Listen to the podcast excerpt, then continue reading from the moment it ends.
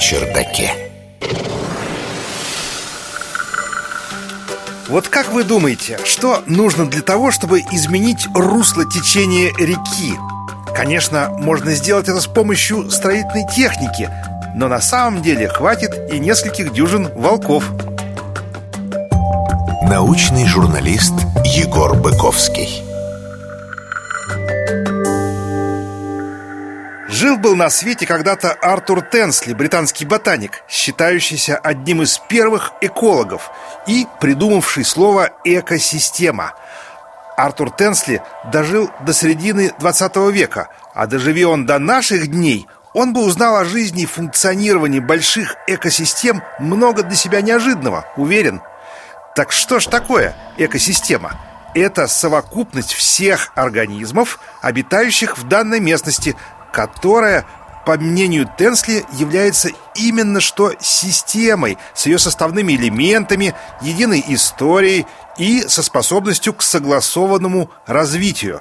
Итак, мы познакомились со словом «экосистема», и сейчас я могу, наконец, рассказать вам историю про то, как волки меняют течение рек.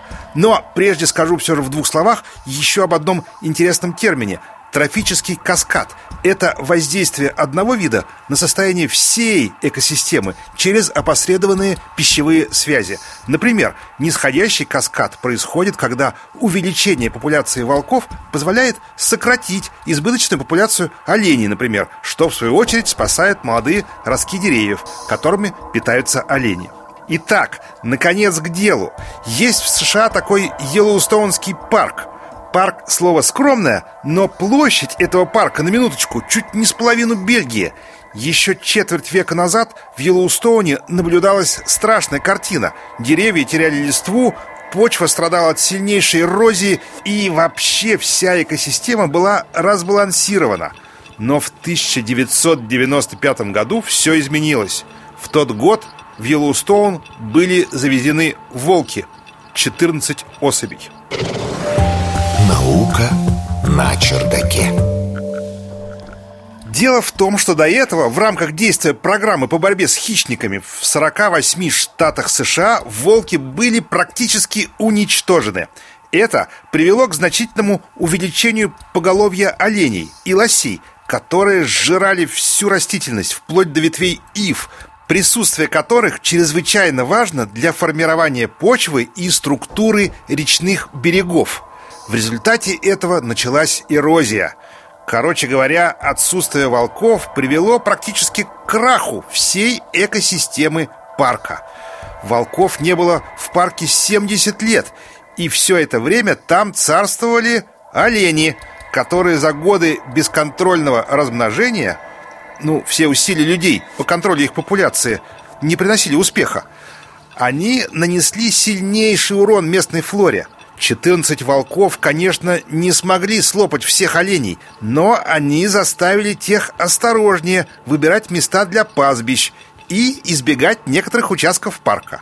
На тех местах начала возрождаться растительность. За 6 лет количество деревьев выросло в 5 раз. Вслед за этим появились бобры, которые любят валить деревья и любят строить плотины. От плотин появляются заводи – в заводях завелись андатры, утки и рыбы.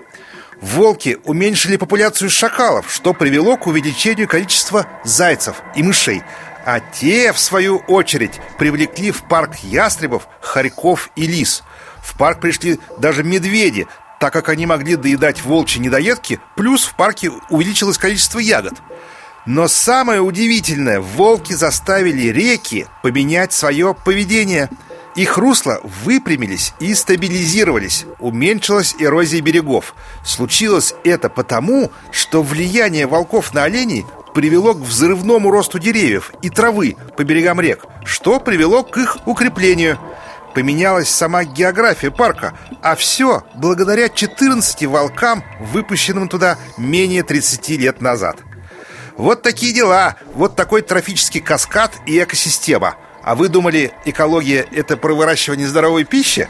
Нет, это наука про то, что мы живем в очень сложных системах, и убрать из них какую-то часть, даже не очень нам приятную, может привести к краху системы в целом. Наука на чердаке.